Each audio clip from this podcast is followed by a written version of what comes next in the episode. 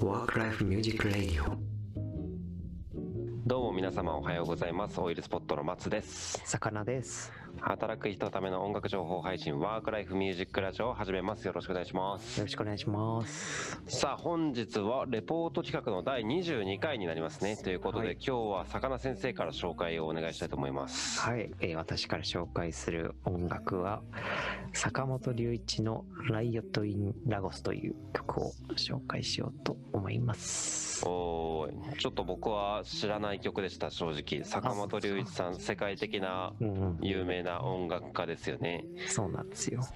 ちょっとどんな曲なのかはい。教えてもらえるとありがたいですね、ね。この曲は、えっと、YMO っていう3人組細野晴臣と高橋幸宏と坂本龍一で3人でやってたその YMO っていうグループがあるんですけど、その YMO ってあれですか？うん。イエローマジックオーケストラのイエロー略ですね。マジックオーケストラ、はいはいはい。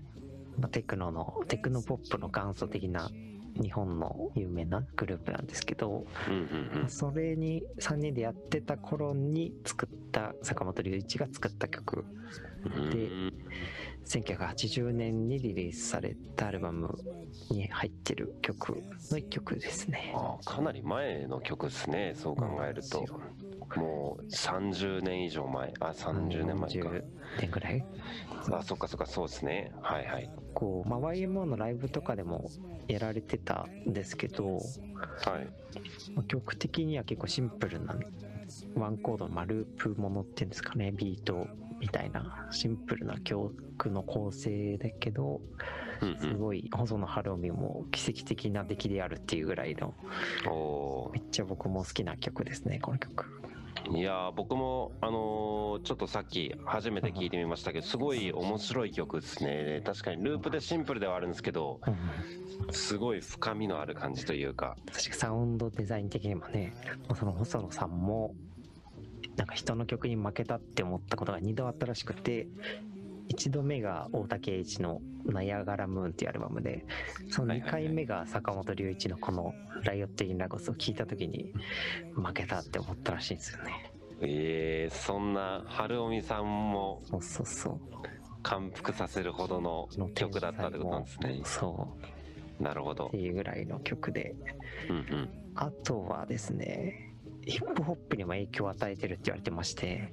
ヒップホップ？そう。えー、はいはいはい。まあ確かにこのビート感はヒップホップって言われるとヒップホップのトラックとしても使えそうだなって感じはあるんですけど、はいはいはい。ヒップホップ1970年代のアメリカニューヨークでこう生まれた文化というか音楽でうん。そこにまあ3人のカリスマ DJ とかがいたらしいんですけどその1人そのうちの1人にアフリカ・バンバータっていう DJ がいて、はいはい。まあ、その DJ アフリカ・バンバータがこの YMO 特にライティン・ラゴスをすごい好きで DJ とかでも使ってたっていう話が残ってまして、うん。確かにこうデジタルっていうかエレクトロニックなあの音をうん。ヒップホップに取り入れたみたいな要素があったと思うんでうん。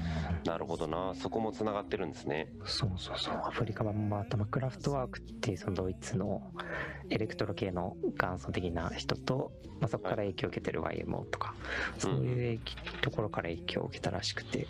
えー、すごいな。世界的な曲だな。日本からもヒップホップに影響を与えてたんだなっていうすごいですね確かに、ちょっと感動というかなんかね面白いなって思いますね。うん、なるほど。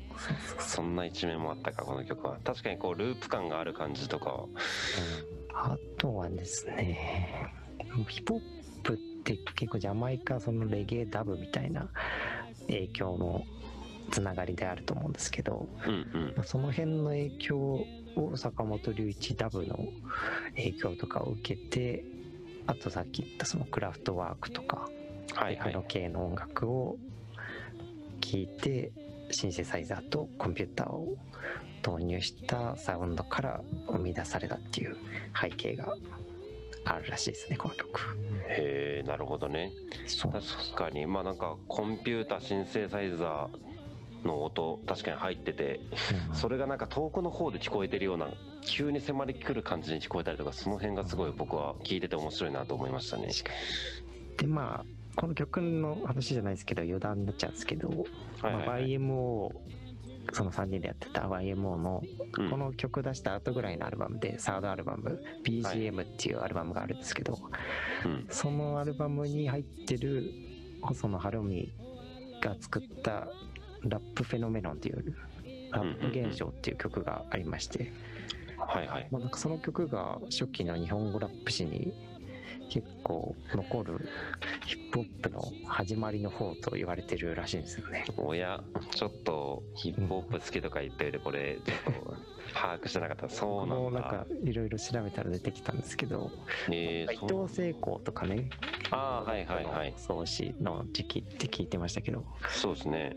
まあ、確かに1980年代ぐらいでやっぱりうんうん。そういう日本語ラップが始まってきたんだなっていう。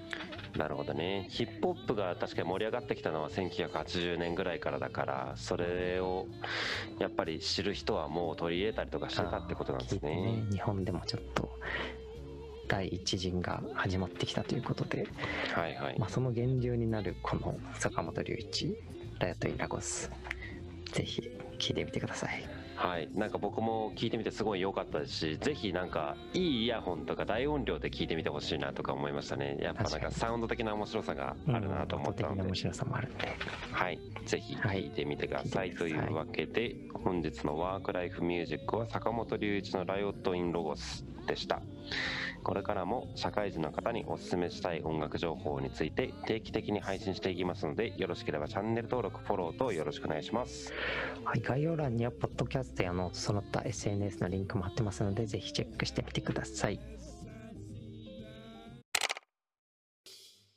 というわけで本日は坂本龍一の楽曲についてということで話しましたけどなかなか面白いですね。やっぱ古い曲とは思えない良さっていうか、ありましたね。かあの当時でこう世界に日本の音楽が影響を与えてるっていうのはなんかすごいなって感じがしますよね。そうですねなんかヒップホップとか言ったら、うんまあ、完全に外国の文化のものを日本でうんもうやってますみたいな感じで見られちゃいがちだけど結構細かく辿っていくといろんな要素が関わってるんですよね。そうそうそうそう。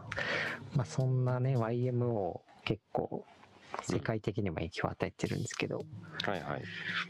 まあ、なんかこのライオット・イン・ラゴスが出たうん1980年頃の YMO の話をちらっとなんか裏話的な感じでしようかなと思うんですけど、はいはいはいまあ、なんか YMO、まあ、売れるセカンドアルバムぐらいの後からすごい売れてはいはい。その後にこの曲ができてうん。でまあワールドツアーとかも行ってたんですよね1980年ぐらいにおおすげえな。そうそうあの当時でもうただそのワールドツアーがめちゃめちゃ過酷らしくてほう。3人がもうめちゃめちゃ疲弊してたっていう えー、そうなんだ。なんか結構スケジュール的にとかっていうことなのかな？スケジュール的になんかうんいろんなとこ行ってうん。そんなそのうちにとどまれるわけでもなくはいはい。演奏して移動して演奏して移動してっていう。なるほど。結構辛かったっていう話を見ましたね。いや絶対辛いでしょうね。絶対辛いでしょうし。なんかなんだろう。3人とも天才じゃないですか。あなんかそれがゆえにみたいなところはあんのかな。なんかわかんないですけど。あその話もねあるんですよ。あそうなんだ。はい。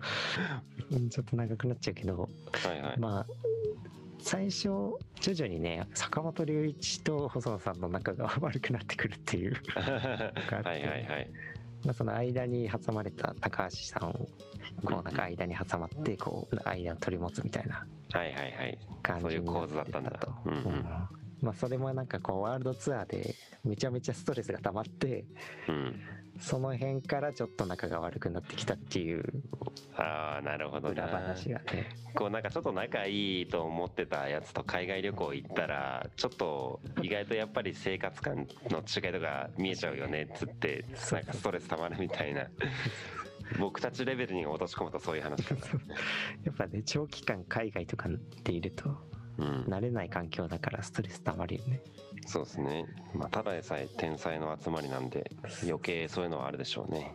そうそう。なんか音楽的にもうん。まあ坂本龍一は坂本龍一でこうやりたい西洋の音楽みたいのをやりたくてうんうん。細野さんはまだ細野さんでやりたいとかそういう音楽があってその辺でね方向性の違いみたいなのがやっぱあってこっからちょっと仲悪くなってくるっていう時期に作った曲だったらしいです。そういうことか。うん。まあグループでやっていくのは難しいですけどね。そうそう難しいですねやっぱり。天才がね一時期でも3人いたから名曲が生まれたんですね。そうですね。そんな頃の楽曲をぜひ懐かしみながらっていうか僕たちはもはや生まれてもないですけど 改めて聞いてみてくださいというような話ですね今日はじゃそうですね。あなるほど。ちょっと僕ももうちょっと聞き込んでみます。いろいろまた紹介できたらと思います。はい。ありがとうございます、というわけで最後までご視聴ありがとうございました。今日も一日頑張りましょう